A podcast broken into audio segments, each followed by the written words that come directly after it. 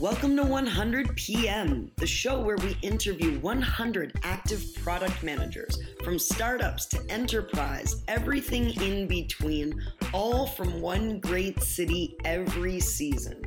If you're joining us for the first time, be sure to visit our website, 100productmanagers.com. That's the number 100 productmanagers.com. It's the web's largest single free resource for product management topics. We've got tons of great articles about business, technology, and design, fabulous contributors, and the official must read, listen to, follow list as recommended by our incredible guests week over week. It's season one. We're here in sunny Los Angeles. I'm your host, Susanna Bate, resident instructor at General Assembly and founder of The Development Factory. Welcome and thanks for listening. Hey there, listeners.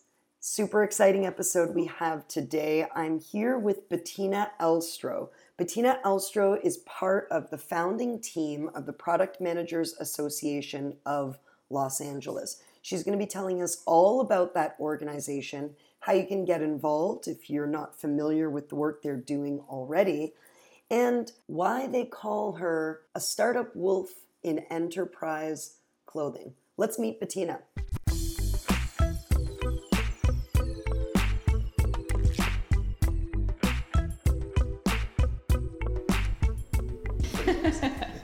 Uh, so you you uh, you have this long background in product management, as you described, and you kind of have covered it from all the angles. You covered it from the marketing side. You, you talked about being sort of a web scientist initially. How would you describe yourself as a product manager if you had to kind of go out and market yourself in present day? What kind of product manager are you? Your unique product management complexion? I would say that I'm someone who wants to push the envelope on what is available to us from a technology standpoint. So, how can we leverage existing technologies and put it to some new application and like kind of see what works? You know, like how can we operate on the fringes of what's possible and what we can create that could revolutionize everything? You know, like I think those are really really fun but i'm also the type of person who just really likes to run with something and see it through right so there's i think there's like different types of product people so there's a lot of visionaries that exist but then you know there's also like the day-to-day executors uh, and i kind of like i like wearing both hats and so you know i was late to this interview because I was reviewing a pull request, like making comment. And I was like, oh crap, I needed to leave. I have an interview.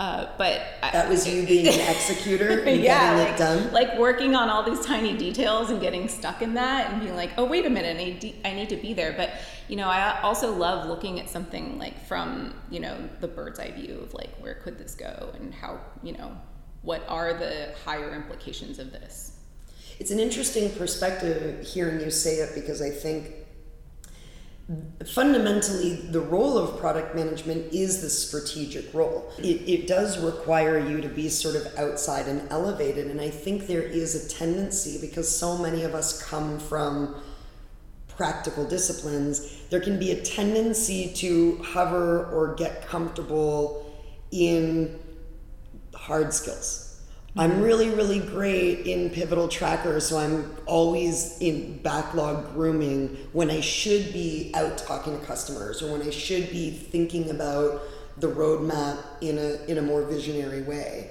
And and so do you think it sounds like the integration of, of a visionary mindset and an, an execution mindset is that right blend. So do you think sometimes people peril being too much one way or the other? Have you seen that in peers? I've I don't know if I've seen it necessarily in peers, but I've seen it across different organizations. So I've seen where, you know, and, and like some companies are successful at this and some aren't, but you know, there's a lot of people who say, well, the product people need to be like the strategic ones, and then like the product owner is the, you know, or the business analyst is like the day to day, detail oriented person. I guess that can work, but I would prefer to wear all the hats.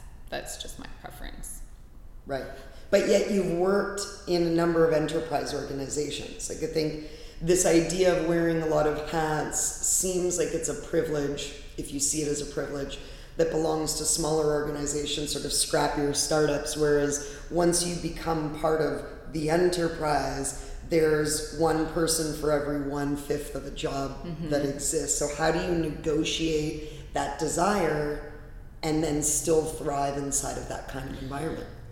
Well, I mean, I think it just goes back to like, how do you want to organize that company? So I've, I've actually worked for a, you know, very large company where the product manager was supposed to do like both strategic and product ownership, like writing the user stories and, and um, doing acceptance testing and everything. Like, I, I think um, that's probably the right way to go about it because otherwise you're playing a game of telephone with people and things get like nuance gets lost details get lost um, what i've seen work well is delegating other things um, such as working with ux designers because you know they're their obsession is how are people going to interact and then like the product people will say i want this outcome and then they can go figure out how it will work and how you'll get there right? And so i think that's a good way to not work a million hour weeks. Um, working with good you know qa people and developers who are going to think about those edge cases and like bring them to top of mind for you when maybe you hadn't thought of every possible scenario right? So working you know communicating with all these people and say hey this is what i'm looking to do. Let's kind of hash it out and figure out how we're going to build this right? And and kind of have that collaboration from a very early standpoint.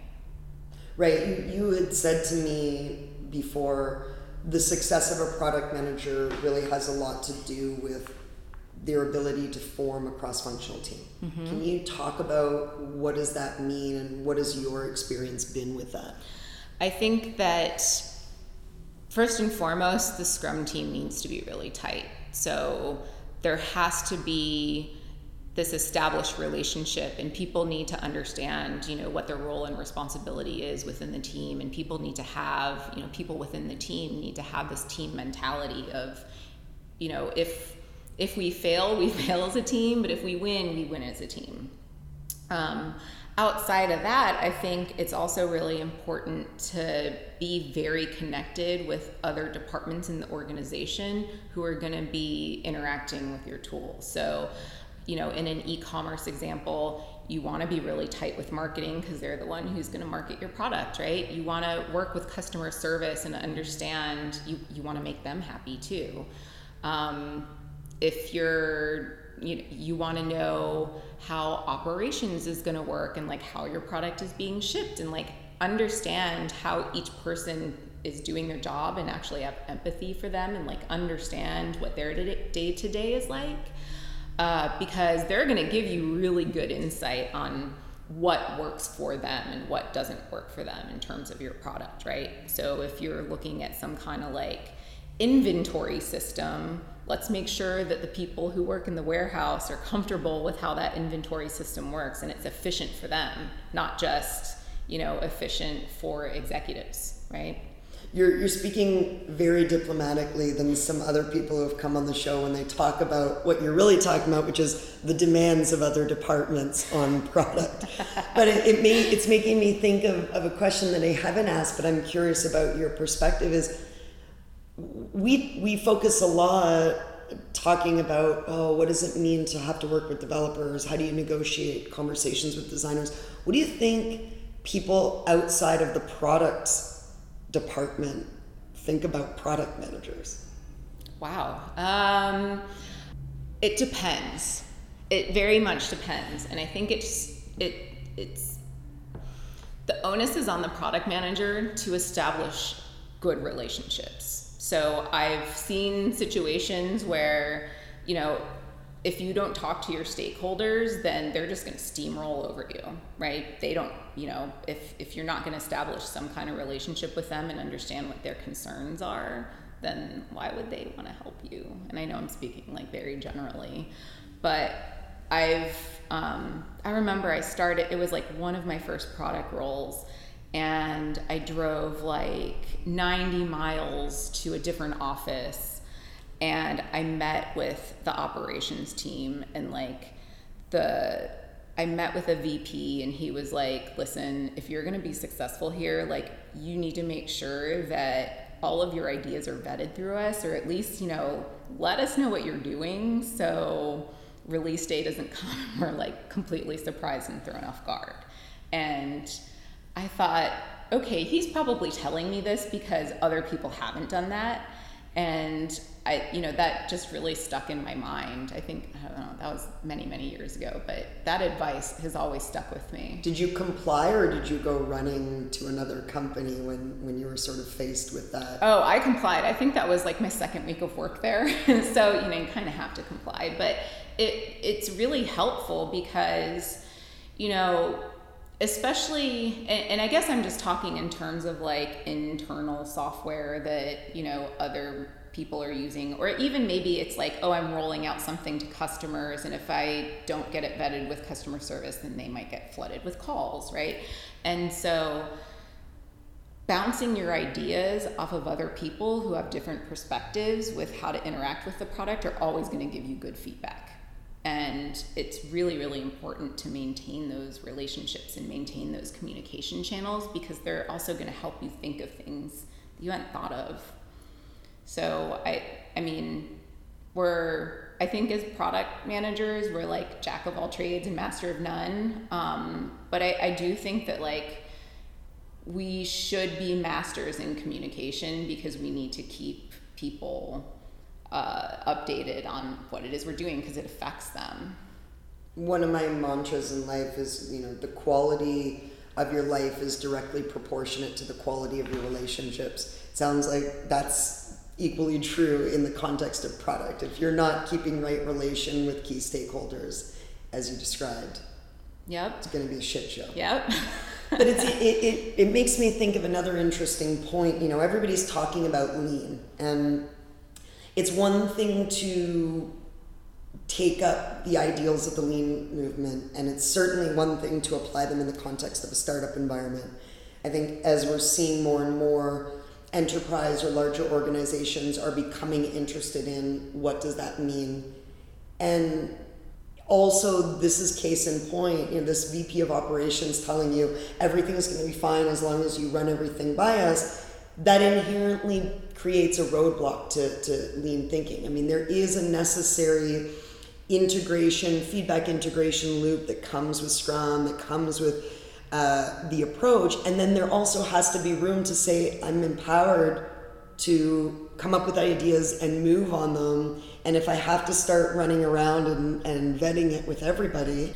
Yeah, I mean, you bring up a good point. And I mean, I would say that the way around that is to include them in ideation right include them in your design sprints include you know people who you would consider subject matter experts in x y or z um, have them come up with ideas because they're going to think of things you didn't think of and, and have them feel included, right? And so if they're all gung ho about one thing that you know it's going to bomb, um, at least have let them open their mind to everything that we think about as a product team and, and show them like hey this is this is our process and this is how we think about things and this is how we prioritize features so I, I think that's one way around it. So you don't have to, you know, have all these different people check the box before you can move forward. Right, right. Interesting. Talk about, if you're willing, take us through kind of the day in the life of, of an enterprise product manager, you know, like starting with coffee. Because I think one of the things we talk a lot on the show about demystifying product management.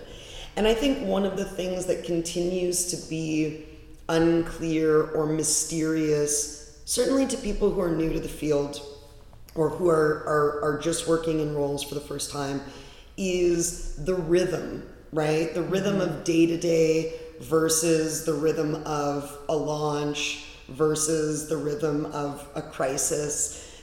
So, when you talk about product management, what does the average day kind of look like?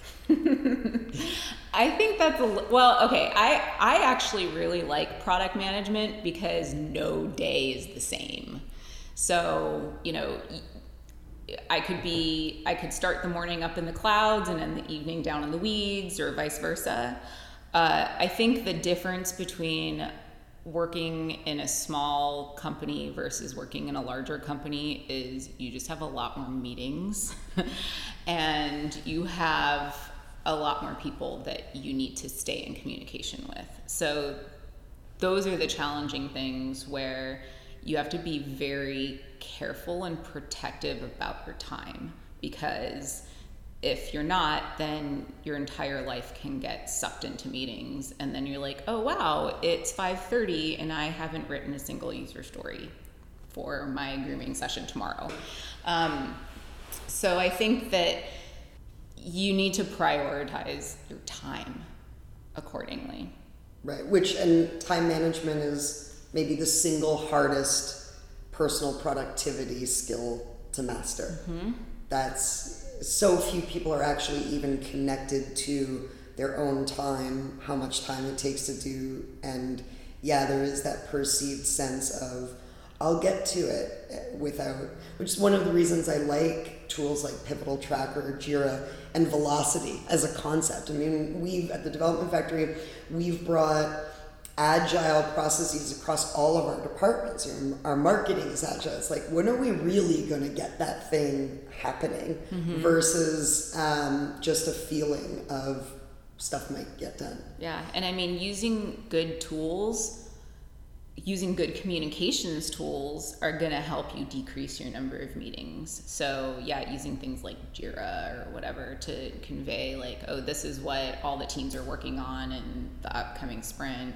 These are our goals for the upcoming sprint. Using, um, gosh, I don't know, uh, using, I mean, even like, intranet pages of explaining, you know, just explaining hey, this is my vision for this product, and these are the high level problems that I'm looking to solve. And oh, here's a dashboard of our metrics and how we're pacing and where we're going.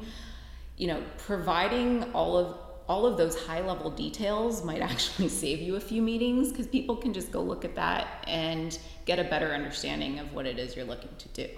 Right, this idea of optimizing internal communication introduces a whole world of potential processes. Mm-hmm. I want to go back to my question about a day in the life of and rephrase it and see if this is this offers a different perspective. So there's this idea that what you're really managing at any given time is short-term initiatives, mid-term initiatives, long-term initiatives. And maybe that's another way to bring color to your statement about no one day is the same because one day you might be all about the short term stuff and another day you might be sipping on that coffee literally or proverbially and thinking about the big picture. What are what are just a handful of things that live in those piles in your experience? Yeah i, I guess um, so that that resonates with me because bigger companies have bigger time frames. So you know, if you're at a startup, you might just be thinking of how am I going to get through the next 90 days without running out of money? Right. Whereas in a larger organization that's well funded, you know, how will this decision affect us in five years? You know, how how is this going to work when we know we need to upgrade, you know, SAP, which is going to happen in you know seven years and and trying to understand like should i build something? Should i buy something? I think build or buy is more um, explored in larger larger organizations because there's just bigger budgets and more money. And understanding where you know i guess roadmaps are just longer right? And so you have to understand how what your product's life cycles are and how they all connect together and interact together. Right. I guess it's I, li- I like to reflect a lot about this idea of you know what is the right environment for me. Part of why we talk about these concepts is because enterprise isn't for everybody. Startup isn't for everybody. It's it's it's such a sort of very different beast and you know, if you're the kind of person who's like, I don't want to commit to this relationship right now because like I might want to go backpacking in two months and like sell my car, then the last thing you want to be doing is like road mapping seven years into the future. That's true. That's true. Uh, somebody told me not too long ago that I am a startup wolf in a in enterprise clothing or something. What was that? You're no, you're you're a startup product manager disguised in enterprise clothing which I thought was like, yeah, that's pretty true because I I actually love the fast-paced nature of startups.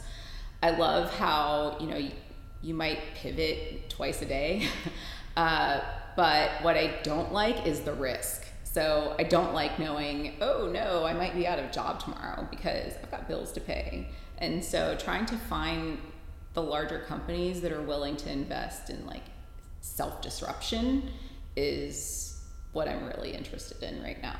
Right. Now you have a more succinct answer for the next person who asks you what kind of product manager you are. Yes. You're like, I'm a startup wolf in enterprise clothing. Uh, metrics. Everyone's like, metrics, metrics, metrics. And, you know, there's so much tech now around a dashboard for this, a dashboard for connecting your dashboards, dashboards, dashboards, metrics, metrics. I guess I'm curious, in your opinion, how much are product companies really embracing metrics versus knowing they should but being way more loose about collecting data analyzing data responding to data mm-hmm. you, know, yeah. you don't have to out anybody but just generally from what you've seen generally from what i've seen companies are not obsessed with data and kind of don't care about it and Interesting. It, it's you know maybe it's because they're happy with their bottom line maybe it's just because like oh well we haven't traditionally done it and it's too hard to start now or I, i've actually also seen the inverse where it's like we're collecting a crap ton of data and we're so we're drowning in it we have no idea how to make any sense of it. Right information overload. Yeah and i and i think that like it's hard to make data driven decisions. It's hard to do that. It's hard to know what the right things are to measure.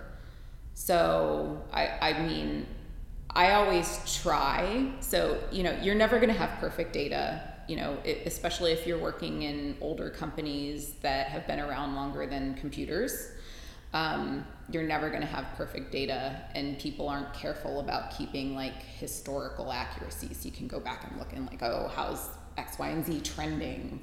Um, i always try to implement some form or another of metrics even if it's like just a even even just estimating or guessing like i have no idea like i'm going to estimate that right now we're at x and I'm pretty sure in six months we can get to Y.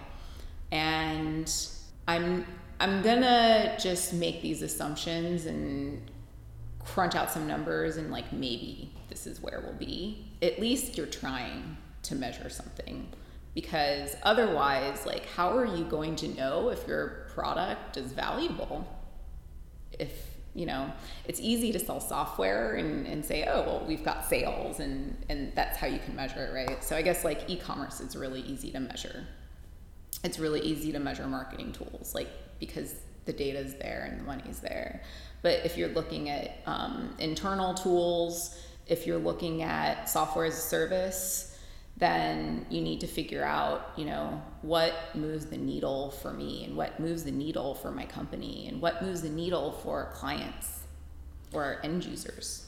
Yeah, this it's funny you say about the bottom line is good so no one cares and it reminds me I worked in hospitality for years and I worked at this restaurant that basically printed money. It was just like always busy. but then it just bled money everywhere. Mm-hmm. And you know, the owner would kind of breeze in twice a year in his Porsche and like pour himself a drink and then leave and it was so bizarre to me, you know, because I've always been entrepreneurial and I thought, don't you want like it doesn't even matter whether you're making a million dollars a year, five million dollars a year. If you could be making ten just by putting stitching up a little hole, don't you want to stitch up that hole? And I, I think it yeah, I mean there's a mentality that probably starts at the top that's either you're the type of person who is fine with pretty good or you're sort of obsessed with optimization. Mm-hmm. And it's interesting to think about how the mentality of the leadership team can trickle down even to something as specific as which metrics departments try to collect because there's that sense of, well, if no one else is watching, why should we? Yeah, then why bother? Fascinating. I never want to have an enterprise company. If You ever see me on that track? I want you to pull up this recording and remind me. Um, with all of your experience, has there been any recent learning on the job where you thought, oh, I didn't see that blind spot? Uh, I feel new again from discovering, or are you just like super pro now and mistakes don't happen? Oh, I make mistakes all the time all the time. And I think that everybody should feel comfortable and celebrate in their mistakes and their failures because you're never going to have all of the perfect information available to you when you start and you have to pivot. So it's kind of more exciting to me to find problems and issues because I'm like, ooh, I found something that I can learn from. And now, you know, because of this, we can decide, we can make a decision to move this way.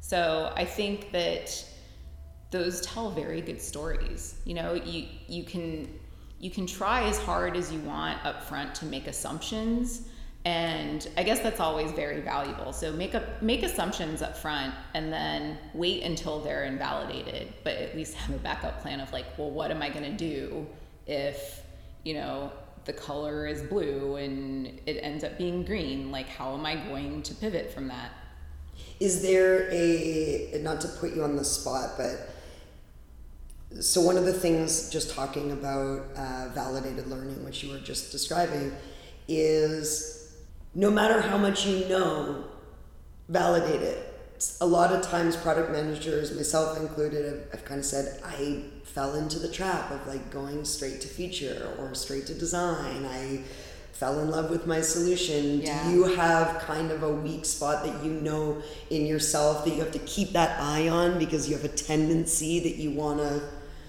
do it this way and you know it's not the right way? I think I've gotten burned enough in the past where if I don't know why I'm doing something because someone's just asking for it and I'm just building a solution without really understanding what problem I'm solving for, then yeah, like I've definitely made those mistakes and those are mistakes I'll not make again. Just going along with something yeah, because someone yeah. put it on your desk because you like... know some executive is like this is what I want and if if you as a product manager do not understand the value of it and the problem that you're solving for then yeah that's very very dangerous.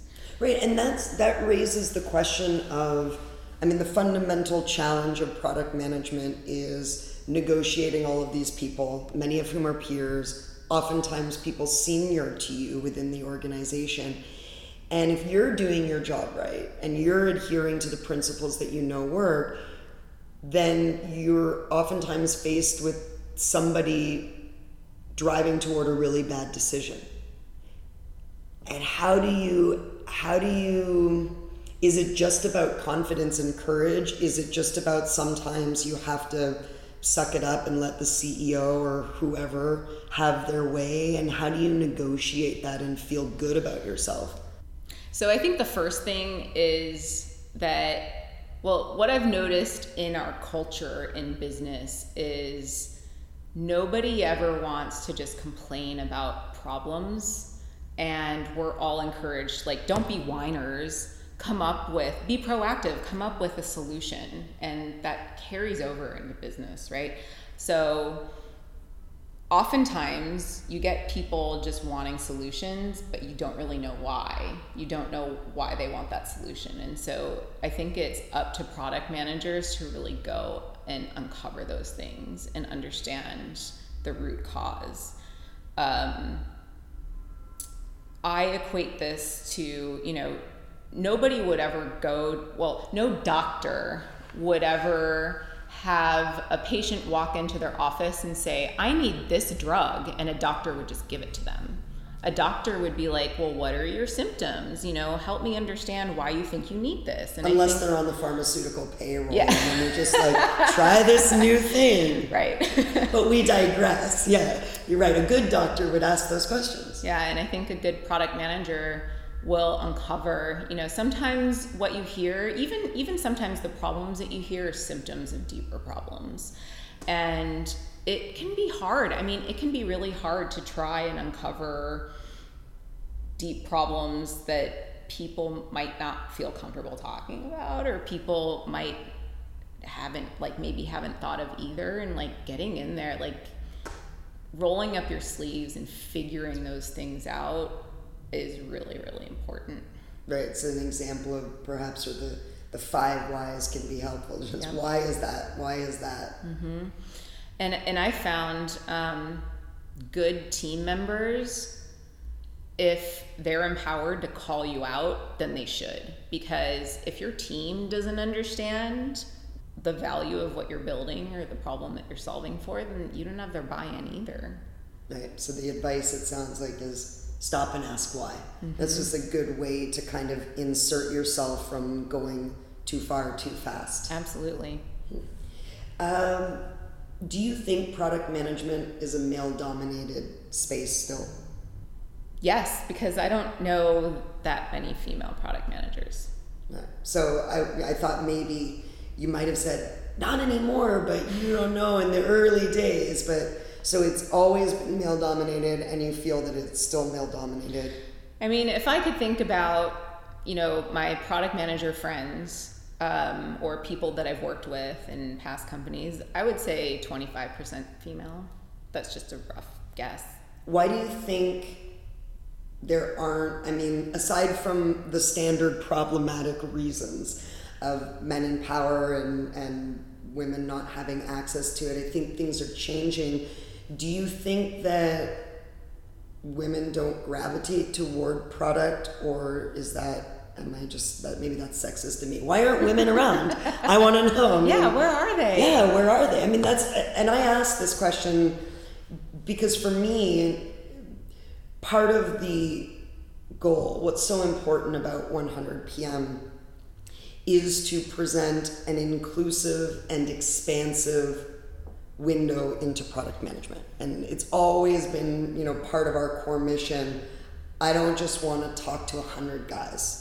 I don't want a hundred guys to tell me about what's what. But I want to talk to them. I mean, there's great men in the industry, they've got great insights, but I want to talk to women. And and we've been successful in doing that. But I almost have to wonder how much that is the efforts of us kind of ferreting out those few women that are out there and let's have that conversation. Why aren't women in product? It's so fun. It's so much fun. I think that, you know, product software product management is still pretty technical, and that's my guess as to why there aren't more women. Because I think that there's more women in leadership roles, right? Like I think product management is a leadership type of role, but it's also combining like technical acumen and you know there's countless of studies that say you know women aren't really gravitating towards or, or, I guess girls in school aren't really gravitating towards science and math, right? And how can we encourage that? How can we encourage from a young age um, having girls embrace technology? By giving them the same cover on magazines as boys get, probably, which yeah. is like images of computers and mountains and messages that's like ready to conquer the world versus hairbrushes and like yeah, fashion from that early age. There, you know, there is this meme that I saw recently, and um, I'm I'm gonna try and find it. Uh, but it was like, what if, you know, the cover of Glamour wasn't, you know, the 10 hottest new trends for fall and like how to get them to propose, you know, all those headlines that they put on those women magazines. What if instead it was like how to empower your team, you know, how to be a great communicator? How, what are your thoughts on leadership and da da da da da? And like, how, how would that change our mentality and our culture? Right. Yeah. Start early, plant seeds early. The, the, you can do anything, and that anything is meant to include anything boys can do mm-hmm. too. Ghostbusters is a good start, but then you saw what happened with that. Everybody shit all over it because girls can't have nice things, I think. Um, have you ever wanted to start your own product business? My Startup own. dreams? Uh, I have. you have done it or you have wanted to? I have done it. Okay. I have done it. So I tried, I, well, my boyfriend at the time, who's now my husband, we started an app company. He's a software developer. And then he just didn't want to work on it anymore. So we dissolved it. But I mean, we got pretty far. We registered as an LLC and we had a working prototype and we had content for our app. And I think the idea was good. And I actually still think the idea is good. Uh, and I ran gosh, this was like 10 years ago. I used to have a blog about the Pittsburgh Steelers just because I'm a huge football fan. And are you from Pittsburgh? I'm not from Pittsburgh. I just love the Steelers. I, I'm from Cleveland originally, but I went to college in Pittsburgh. And okay. like living in Pittsburgh pretty much um, means that you have to become a Steelers fan. It's like an unspoken. It's an unspoken rule. Like you just have. It, it's like a virus that you catch when you're there. So I uh, made a blog about it, and I, at the time I was trying to learn more about um, search engine optimization, and so I just try applied it to my blog, and it was fun. You know, I just wrote articles about the players and like. Uh, there were a lot of players at that time that I just really admired because I thought that they were really good role models and they use their fame in order to help you know their fans and help you know society in general. Um, and so it was like fun for me. It was my hobby. So i just like you know post articles about them and write things and like you know i made like a javascript like what's your steelers nickname generator? Um, yeah, and I tried. What's the formula for getting your Steelers nickname? Oh man, I think it was just random. I think it was. Not like, like it was your middle name plus the last name of your first elementary school. No, yeah, I just included like actual Steelers nicknames right. and you just type in your name and That's you just awesome. like spit something out. How did you do on the SEO by the way? Did you get to the top ranking position? I was in the top 10 for a while. Nice. Which was really awesome. Nice. Yeah. And I uh, earned enough money off of ad revenue to like fund um, you know, a couple cases of beer every now and then. so this is a great case study. We talk a lot about side projects and the importance of taking on side projects, certainly as a way of getting experience when you don't have experience, but mm-hmm. I think also as a way of learning things, especially if your your job doesn't afford you that room, right? So if you're in product management but you happen to be in a larger organization and your role is more structured and maybe you're not really touching the marketing as much but you're watching all of this exciting stuff that's kind of happening with inbound and with ad tech and you're thinking i want to get in on this i want to i want to see if i can get to 10,000 page views in 30 mm-hmm. days and yep. Then you know it's it's having that constant curiosity to go out and, and play on your own yeah. stay fresh. And it's fun. Yeah. well, especially if you have a, a cool topic. Yeah. Like and football. yeah, and I guess like my most current side project is the Product Managers Association of LA. So that was going to be my next question. You're just like perfect segue. Thank you. Yeah. So you know, it's been it's been really really interesting working with this organization. Yeah, so, tell us about it for because there's probably people listening who aren't familiar with this. Is PMA LA. Yep, and the website's pma.la. We've been around, I think, for three or four years. I went to the first meetup ever uh, and got to know the founder um, and then just started volunteering. So we hosted our second ever product camp this past July uh, at Hulu. We had about 300 other product managers attend. Uh, Marty Cagan was our keynote speaker, and it was just, it was so much fun. I mean, I didn't ever think that like event planning would be in my wheelhouse, but events are products, you know, and like there's all these tiny little details that you got to think of, or else they're gonna kick you in the ass later. And you know it was fun just figuring things out like flying by the seat of my pants because we um, this year we had to register to become a nonprofit. And i'm just like i have no idea how to do that. How do i register you know this business with the state of california? And how do i set up the accounting? So i just kind of well, you normally have entire legal departments that look after those. Yeah, but we're you know we're a volunteer run organization, right. so it's like someone's got to do it. Um, hopefully, I didn't miss anything. Guess we'll find out next tax season. Yeah, yeah, but um, you know it's it's been great. Like we have. Uh, aside from product camp, it was like an all day Saturday thing. Um, aside from that, we have like meetups every other month or so around LA and you know hopefully we can increase to more. But we're really looking at you know what does it mean to create a community of product managers and how you know how can we better service them and how can we bring people together and like what things do they care about and how can we make that happen? Right. we will solicit listener feedback on this because I was going to ask you that same question, which was exactly it's what does the product management community need? Uh, because it is a community, and I, I, was at the at the meetup, as you know, um, a few weeks ago at Philosophy, and it was a great event.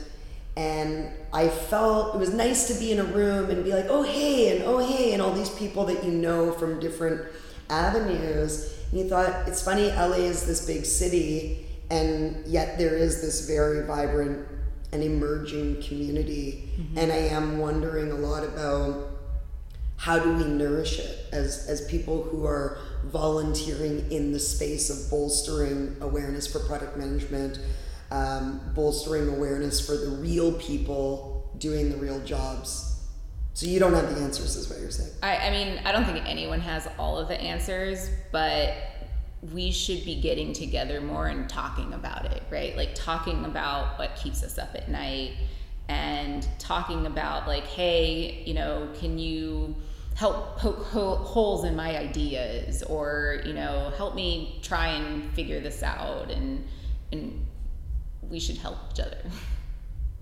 Yeah. Yeah. It's uh I think you're you're absolutely right about that because we're all sort of doing it alone, and it is in many ways new. I mean, as you described earlier, you're sort of able to go back and retrospectively put a label on things that weren't called product management then, mm-hmm. even though they, they very clearly were. And I think there's so many people entering into the space for the first time. There's people like yourself who have been doing it for a lot of years. Every environment is different. The tools are being ushered in, old tools are, are being ushered out. And it can sometimes feel there's this sense of am I doing everything wrong and everybody is better at this than me? And that's, it's nice to go, oh no, you're not. We're all kind of making it up sometimes. And then, hey, here's actually a really cool thing that I used to do that could be applicable, or here's a really great tool that we're using that helped us to automate this process. Yep, yep.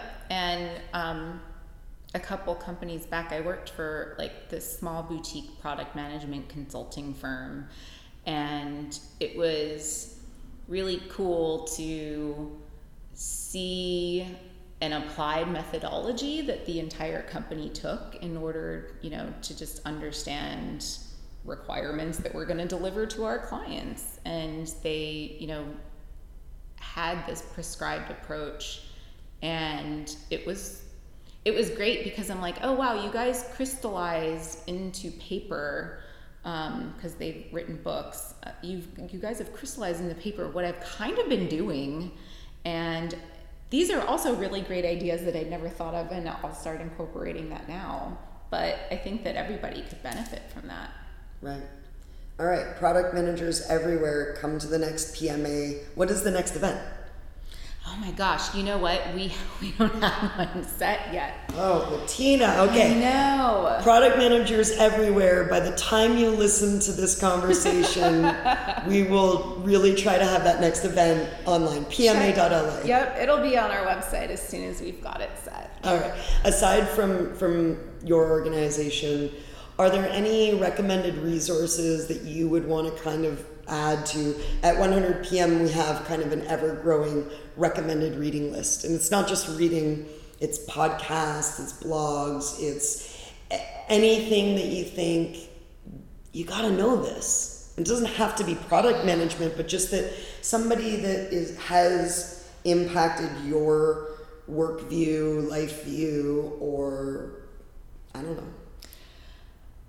I, you know, I read um, the Silicon Valley Product Group blog, which is Marty Cagan's blog. Um, I don't think that's anything new, but what I think is important is focus on the stuff that the kids like and the kids are doing. And kids, you know, I'm putting that into loose quotes, but it's like we need to look at the generations who are younger than us because you know, I'm I'm old enough where I remember, you know, in high school signing onto the internet for the first time through AOL.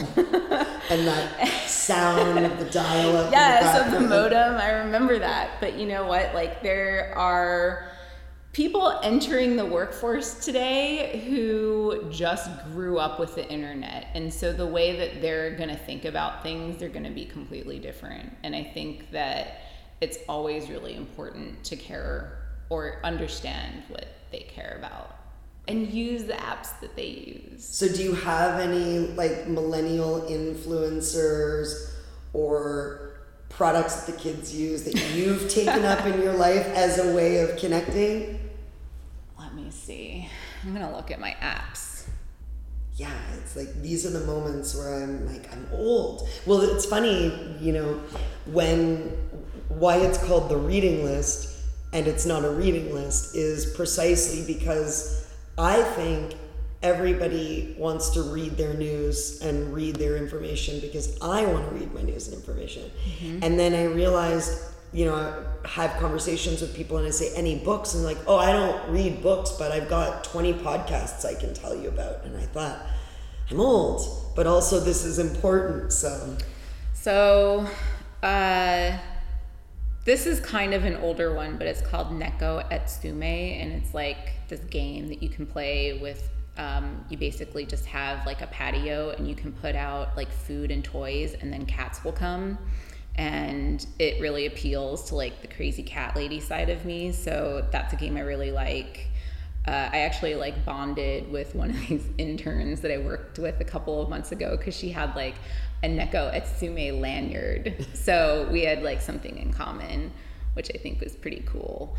Um, and this this is actually really funny. So i was in last year i was in a fantasy football league and the commissioner was a lot younger than me, and he was like, Venmo me your $20 entry, or if you're over the age of 25, you can PayPal it. And I was like, damn. Are you on Venmo? well, yeah, I joined after that. I was like, I'm not gonna be outdone. I love Venmo, but I, I, yeah, it's they have one actual fatal product, um, fatal product flaw, in my opinion, which is that you can't bind two people can't bind to the same account. So if you're married, you have to have a separate Venmo account, which is like major oversight on the use cases. I mean, but probably their target users aren't married. it's just you telling me I'm old again in a, in a, in a nicer way. Um, I want to reflect back to you. First of all, thank you so much for taking the time to thank chat with us. Thank you for having it's me. Awesome. This has and been a blast. Also, uh, we're so lucky to have you because you know we talked a little bit before about women in tech and and where are they? And we want you. We want you to come up. And I also love that you're here kind of shattering the stereotypes with your Pittsburgh Steelers blog and your fantasy football and all of these and and embracing the technical um, from a very very early age. So I think it's very inspirational for people to hear and say yeah, there are so many different ways, not just in which product managers can look, but but what it can look to be uh, female identified and embrace ideas that aren't typically associated with that gender and fucking rock it and be incredibly successful. So thank you so much. Yeah, really thanks for it. having me, Suzanne. Awesome. You're listening to 100 PM the official podcast for 100productmanagers.com. If you haven't been to our site, please check it out. We have so many great resources for anybody looking to learn more about product management or starting a technology business. I'm your host, Suzanne Abate. Join me here. We've got a new conversation every Tuesday. We'll see you next time.